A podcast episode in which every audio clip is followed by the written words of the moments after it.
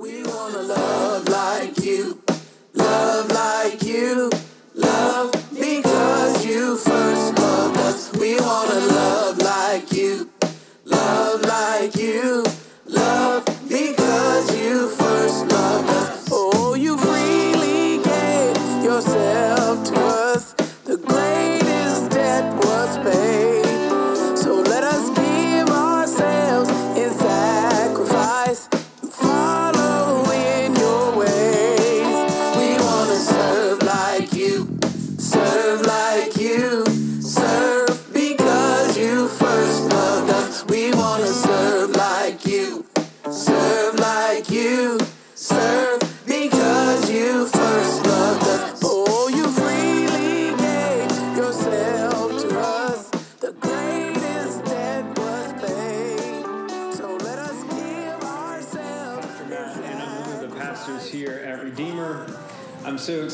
be with you this morning, uh, and we are starting a new series this Sunday through the book of Ephesians. We have been talking about how to believe in God, very basics of Christianity.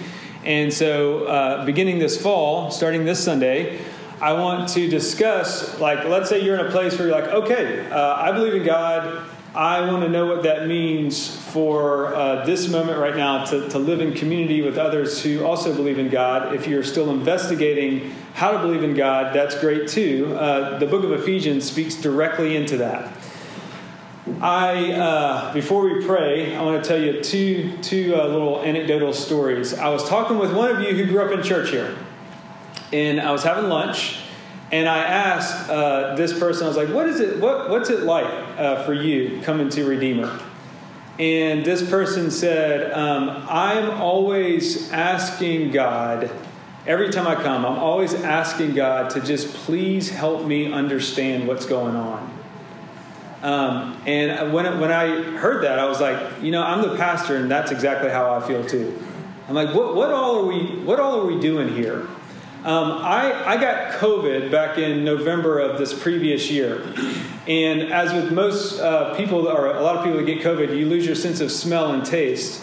And uh, I did too. And this was over uh, Thanksgiving, which was just terrible timing to lose your, your smell and taste. And I remember cooking this big turkey, and it was beautiful. And, and, I, and I stood over it and I sniffed as deep as I could, and absolutely nothing like zero smell at all. And then on the eighth day, after I had gotten COVID, I ground some coffee beans, and I've been drinking coffee for eight days with no taste or smell. And I had one faint hint of, like, oh, that kind of smells like a coffee bean. And then slowly over the course of the next week, uh, my smell and taste came back to me.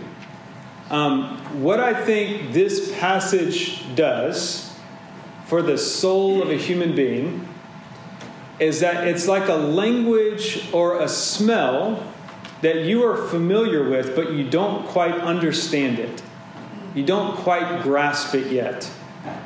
And so, as you heard Bruno read God's word to you, read God's word over you, uh, this passage just kind of washes over me, and I, and I don't I don't quite get it, but there are hints of it that I'm like, that sounds like it's me. That sounds like it's eternally true. That's what we do when we pray. We're asking God to make what's eternally true uh, meet our reality in real time and space.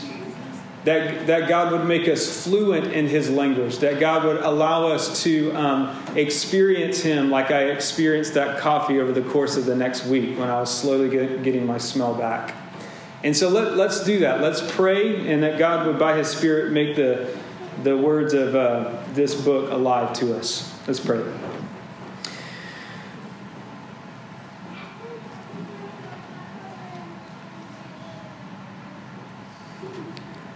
Father, as always, in these moments, every single week we come here, and it very much seems like um, the, the world or our experience, the circumstances that we're in, uh, swallow our consciousness in some ways, swallow what we want to be about in terms of our relationship with you. And then when we start to worship, um, the, the human soul was meant to be oriented towards you, was meant to be inclined towards you. And it is through the, the spirit, your spirit, who is here right now, um, that makes us long for these things to be true. And not only that, it, uh, the Spirit emboldens and embodies us to practice what it means to be holy, what it means to bear your image in this world, what it means to be fully alive as your image bearers.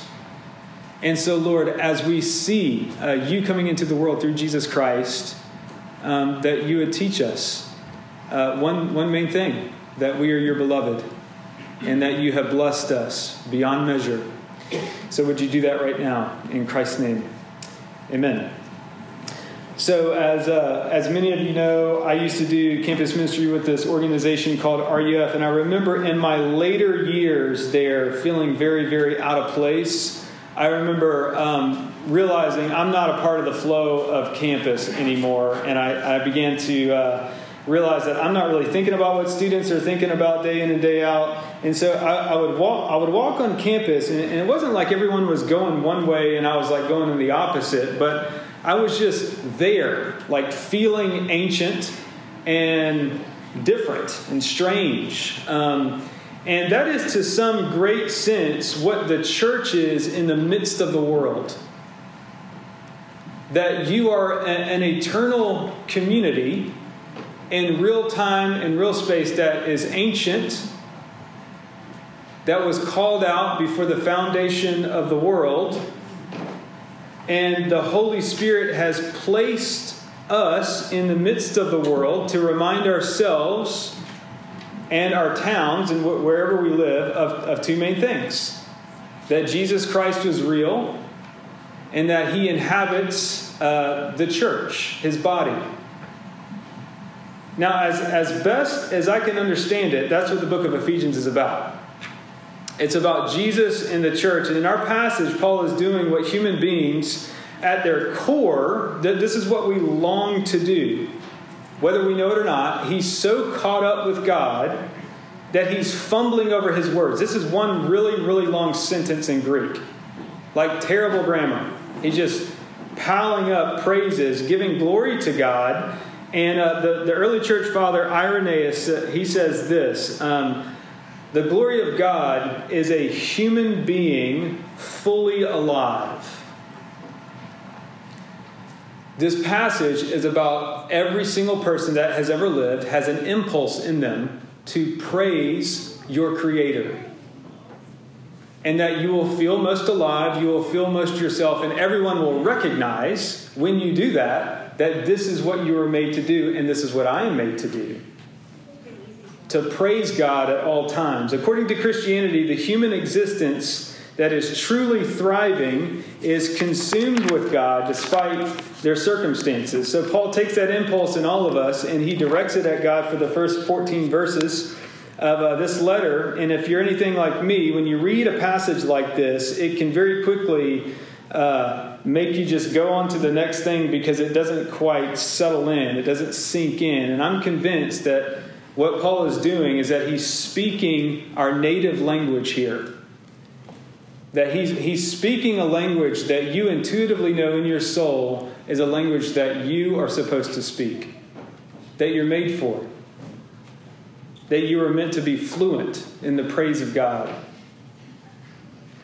And so, what I want to do is focus uh, on three things that I think will help us get a glimpse of what Paul sees, his perspective.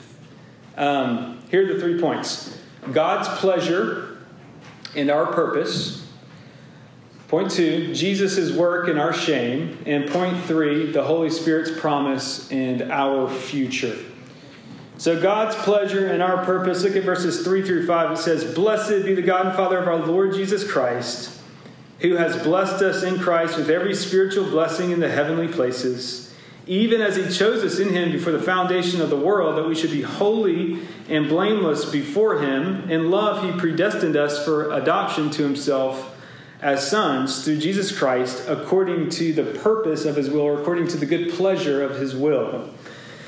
Now, uh, right off the bat, we are going to be talking about something that Christians have argued about for centuries and I'm going to say it up front because that's where Paul begins. when he talks about being blessed by God or receiving the pleasure of God. And I just want to start uh, by saying, do you know that God feels pleasure? Do you know that uh, God um, wants to pour very, very good things onto you, which is the heart of being blessed? That God is so pleased with you if you're in Christ that he wants to give you every spiritual blessing that exists in, in the spiritual realm. And that, that's already yours in some way. And Paul says that he chose this church in modern day Turkey, Ephesus, to be blameless and holy, and he predestined them in love to be adopted into his family. And I just want to stop right there and say a few things. Predestination simply means that God is in charge and we are not. At its base level. That doesn't mean that we're robots. We have free will as human beings, but God is in charge. This doctrine here in, in, Ephesians is used as a pastoral encouragement for people who are very scared. It's never meant, uh, predestination never meant to be used as something to argue about or to beat other people up with. And in verse 4, it says that, and this, this is the most wonderful part uh, of this point before the world was made, before you and I uh, were, okay? Before we could do anything to impress or unimpress God, you were the object of his affection. That you were chosen to be loved. Now, just let that sink in. I know that's super meta.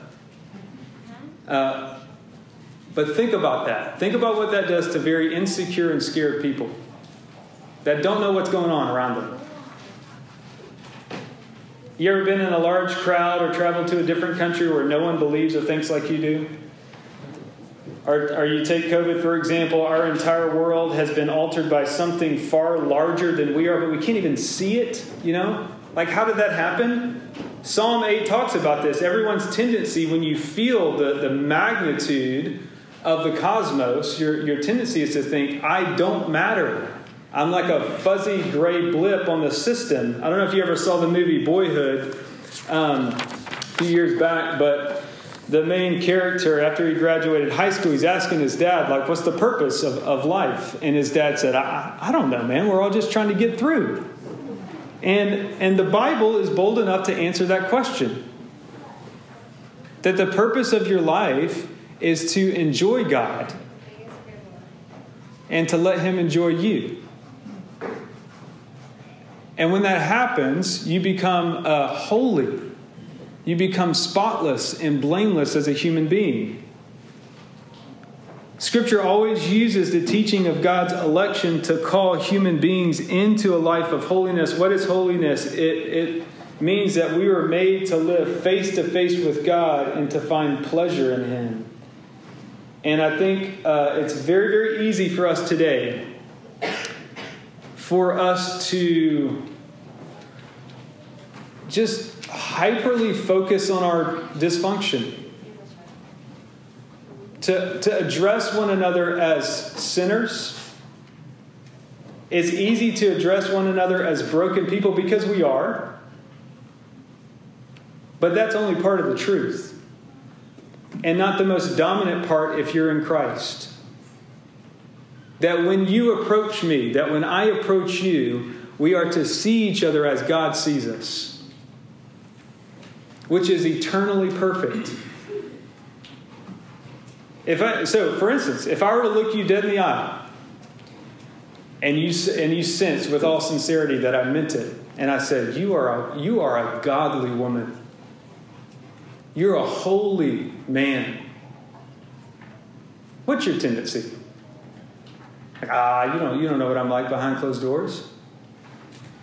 You don't know how insecure I am. And I think what this passage is doing is like, don't sidestep God's pleasure in you. Don't do the work of, take, uh, of avoiding taking that in, of knowing that you're beloved, before the world was even made. You know, forget where, before you were made, but before a mountain was made, before light was made, He loved you.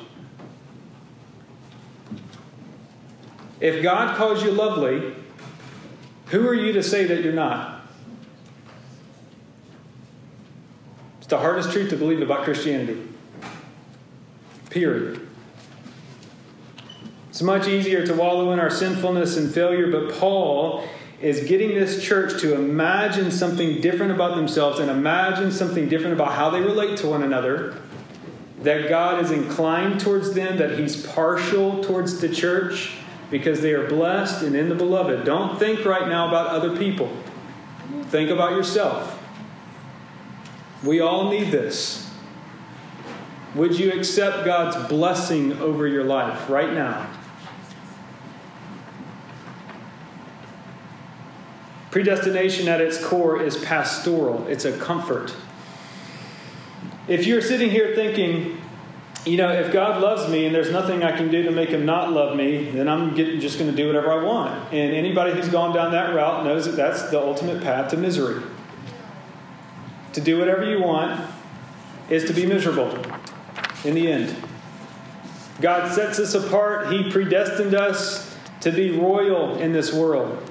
And so we become holy and blameless when we know that we're pleased and uh, a pleasure to God. And so, kings and queens of the earth, we don't watch Netflix seven hours a day. Uh, we don't addict ourselves to pornography and keep quiet about it.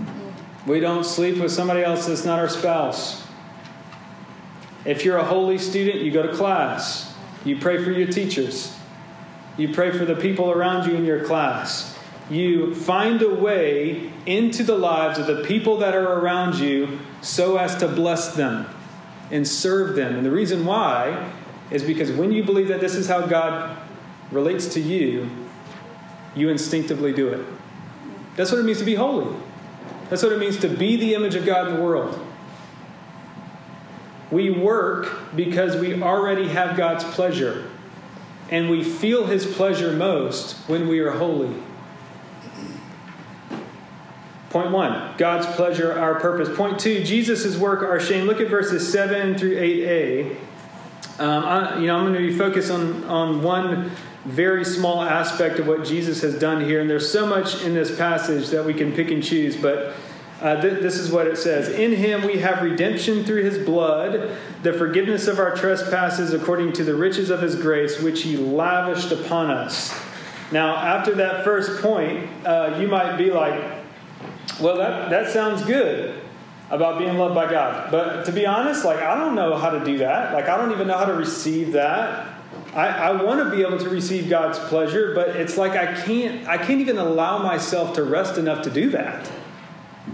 Like my life is feel is filled with like all sorts of things that I don't want to do, and I can't seem to stop. So, if that's you, one of the questions that we're all unconsciously asking is what do I do with that? What do I do with my guilt, my shame, my sense of inadequacy? And that's part of why Jesus came. Uh, I had a friend once who lived with a sin that it just made her feel completely disgusting. She, uh, she had told very few people about this part of her life, and she was one of the most lovable people I've ever known because she would do absolutely anything for you. Anything. She was always on time. She was incredible at her job, high performer. She would sit and listen. This is the most amazing. She would listen to the most annoying person in the room with complete patience. And then one day, she came and told me and Sarah about this thing in her life that she was deeply ashamed of. And from that moment on, everything about the way that she interacted with us changed. Like she would, she would still come to church, uh, but she would leave right before communion, crying to herself. And I finally asked her, I was like, "Hey, what is what's the deal? Like, I don't think any less of you. I'm not afraid of you. You belong here." And she very simply said, Look, I think God can forgive other people, but I don't think He can forgive me. I'm worse than you. I'm not as, you know, you're not as bad as me. I, I'm worse than the people around me. And, and the, gospel, the gospel says that the blood of Jesus can cover any sin, and the blood of Jesus must cover every sin. That there's not a hierarchy here, that everybody gets close to Jesus in the same way through his blood. Whether we sin little or big, we all struggle with this one, this one thing. We want to pay our own way. We don't, we don't want that. Or the fact that somebody had to do that for us. And so, one of the things I want you to consider in your own life um, is that maybe the reason why you always feel like you have to do stuff for other people or that you always have to do stuff for, for God if you're a Christian is that you live and are controlled by a deep sense of shame and guilt. And you really do feel like in your core, you feel like you have to do more than other people because you're worse than other people. And it comes out in subtle ways. Um, it can come out in a million a million different ways. Like, does the thought of telling a waiter at a restaurant that your food is messed up and you send it back to the kitchen, does that just ter- terrify you? Or ha- has anyone ever bumped into you and you said that you're sorry? You know? Um, or the brutality you may put your body through by not eating or eating too much or working out too much? And Jesus says, I can I really can't make you whole. That's why I bled. That's why I came to earth. That's what my blood is for. That all that punishment, all that yuck was let out. And it can actually change people. It can give you rest in the midst of this world. But you must impose yourself on God. You must demand it for him to make you whole. He likes when he, he likes when human beings get really, really needy for him. And we start demanding that he show us grace. That's what he came to do. You know, just like my friend, she, she was refusing to believe in a God who could possibly love her. And so, how that translated into her life is that she lived with a high public performance but she had a lot of private shame. And God wants to God wants to reverse your life. To expose us so we can stop working so hard. And, and you know, this verse actually uh, categorizes grace as wealth. That this is the true money. The true eternal money is to be forgiven so that you can stop trying to please God and please other people all the time and know that you already have through Christ. And it's been my experience when I open myself up to being forgiven, uh, Jesus slowly allows me to forgive other people that have hurt me. That's in the Lord's Prayer. Point three, uh, the Holy Spirit's promise, our future, verses 11 through 14 and uh, a lot can be said here. I'm just going to focus on a few things. In verse 12, when Paul says, so that we, who were the first to hope in Christ, he's talking about we, the Jewish people. And then when he says in 13, in him you or y'all also were sealed with the promised Holy Spirit, he's talking about the Gentiles, so non Jewish people. And what Paul just did there in that short little verse is that he set up the premise of what he's going to say in the entire letter which is that very different people, in, the, in his case, Jew and Gentile, were going to, uh, they were once were enemies, they were going to come together in Christ, and it was going to be a small picture to the world of what the future humanity would look like. Like a model home of heaven. Like a model home of the community that exists in heaven right now and will continue to exist throughout all eternity one that's not separated by race, culture, anything else that divide, divides human beings up. And Paul says that the Holy Spirit functions as like a down payment in your very heart, like a guarantee that these things are true and will come to fruition, that this whole humanity thing is actually real. And Paul wants us to imagine uh, people that are very different than us all over the world, whoever us is, coming together because they have this seal that they received, almost like a tattoo on your head that says, You belong to God. Father, Son, and Holy Spirit stamped on your head saying, You are beloved of God, you are blessed of God, and that's how you ought to function in this world. And I can't overemphasize uh, this enough, and that you could preach a whole sermon on this, but in ver- verse 14 it says, We have not fully acquired possession of this new way of being God's people yet. And Paul, what, what Paul's doing is that this is true of you right now, but it's not yet fully known. It's not yet fully consummated in this world. And what, what theologians have called this is that this is the doctrine of the already and the not yet. That this is already true of you in heaven, but it's not yet fully real right now, but it will be. What happened when God sent the Holy Spirit in the world is that all different types of people who looked differently, spoke differently, smelled differently, ate different food, preferred different sports, came together and they started loving each other.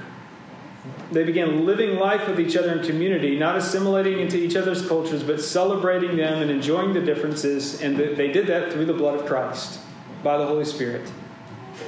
And Jesus gave up his rights, his preferences, his comforts so that we could do that with each other.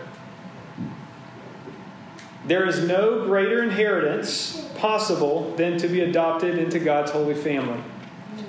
And he says that the world, the nations, are the inheritance that we are gaining, which means that the world is the playground of God's people. That's what we are to practice in Lincoln. That's why we're here. To give others a picture of what God says the future will look like. To practice the future in the present. Uh, I have a friend who is down in New Mexico. He's a pastor, and he said one of his, he, he was encouraging other pastors that I'm in a group with, and he's like, guys, there are so many uh, holy people in our congregations that we often overlook. And he said uh, during the height of COVID, um, he was very out of sorts, my pastor buddy, about how disunified everything was. And a congregant in his church had a daughter who had had uh, struggles with mental disabilities. And it seemed to be, uh, in some sense, have a, have a demonic element to it. And it got so severe that they had to move away from New Mexico to a different city uh, to get proper care. And uh, so he's asking, he's kind of talking to this, uh, the dad of this daughter about how disunified the church is. And he said, Justin, um, Jesus, Jesus Christ has already purchased by his blood the unity of the church. And that will not change. That it's, it's done. He will bring to completion exactly what he wants to come about. And that brother is practicing what it means to be holy. That he's, he's more, that doesn't mean that his life isn't hard, that his, his own family life isn't uh, like wrought with, with suffering, but his attentiveness was to God in the midst of all, all that he's experiencing. Now, it, appear, it appears to me that the church in the United States is too self conscious of itself right now. We are very focused on how uh, horrible we failed and how we just really should do better. Um, and what I want to tell you is that I don't think that that's how Paul would speak. Uh, and I think that that's a shame loop that this passage can break us out of if we listen. Um, this is a controversial figure, but I'm, I'm going to close uh, here. Um, Kevin Spacey gave an acceptance speech at a Glo- uh, Golden Globes a few years ago. Actor And uh, he said he was talking to another actor who was on his deathbed that it meant, meant a lot to him. And I forget this older actor's name, but he said, Mr. You know, old actor, what, what you are trying to convey in your films will live on throughout the next generations. And Kevin Spacey said that that old man, he, he looked at me with the most serious face and said, I wish I had been better. And Kevin Spacey looked out at the crowd, you know, he had been, at that point, an actor, a 20 year long career that was successful, and he said, We have to do better. And I think what Paul is saying here in this passage is that the place to look when you want something better is the Trinity. That if you focus on the things that you're involved with, and that even the church is involved with, we will, we will accomplish things that we never thought we could accomplish, and we'll still go to our deathbed saying, I wish we could have done more. I wish we could have done better. And the gospel says, you will never be as good as you desire. You will never accomplish what you've set out to do. You will never be as good as you impulsively know that you're supposed to be. So look somewhere else to Jesus. Your blameless righteousness. In front of God, in front of each other, in front of this world. That Father, Son, and Holy Spirit will get the glory, not human beings. And when human beings give the glory, we get caught up into it eternally. That's what it means to live in a world without end that you practice eternal realities when your attention as a human being gets focused on the Trinity. That's why Christians throughout the centuries have sung this ancient song Glory be to the Father, and to the Son, and to the Holy Ghost, as it was in the beginning, is now, and will be forever. A world without end. That's what this passage is about. That's what we are to be about. Amen. Father, uh, we ask that this uh, eternal reality that we see very clearly in the Trinity would be our focus today and into the future. In that, as you um, prune the church, as you prune us, as you uh, call us to repentance and, in, various aspects of our hearts, both individually and as a community, uh, that we would be delighted. Um, to say no to our flesh and to become holy, to become saints. Um, we know that you see us through Christ as being sinless, and we're just trying to catch up and realize what you've done for us. we want to give like you, give like you.